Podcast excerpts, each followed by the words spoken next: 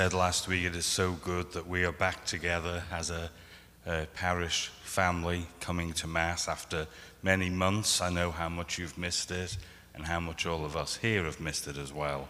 So it's such a joy to be back because we know the Mass is the center of our faith as Catholics, and it's the hardest thing for us to miss that.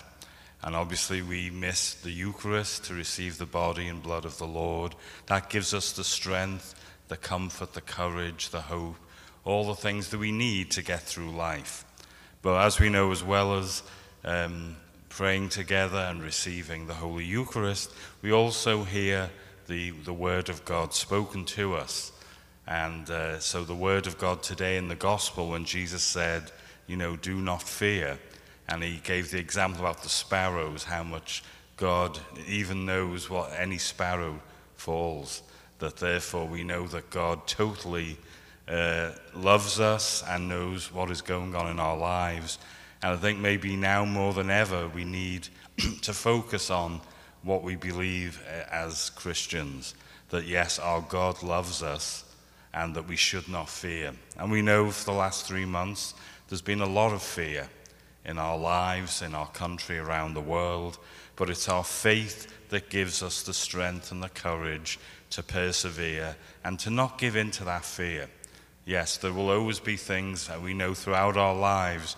There are things that, you know, difficulties and pain and struggles that we all deal with. And we know it's our faith that helps us get through it.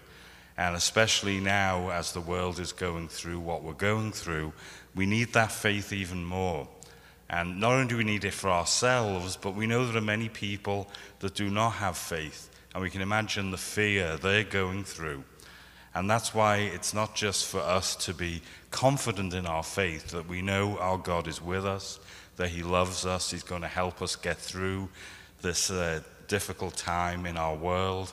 But we also need to let others know. So when they see, despite all that's going on, that we do not fear, that we have trust and confidence in our loving God who journeys with us and gives us the strength and the courage we need to persevere till this is eventually over.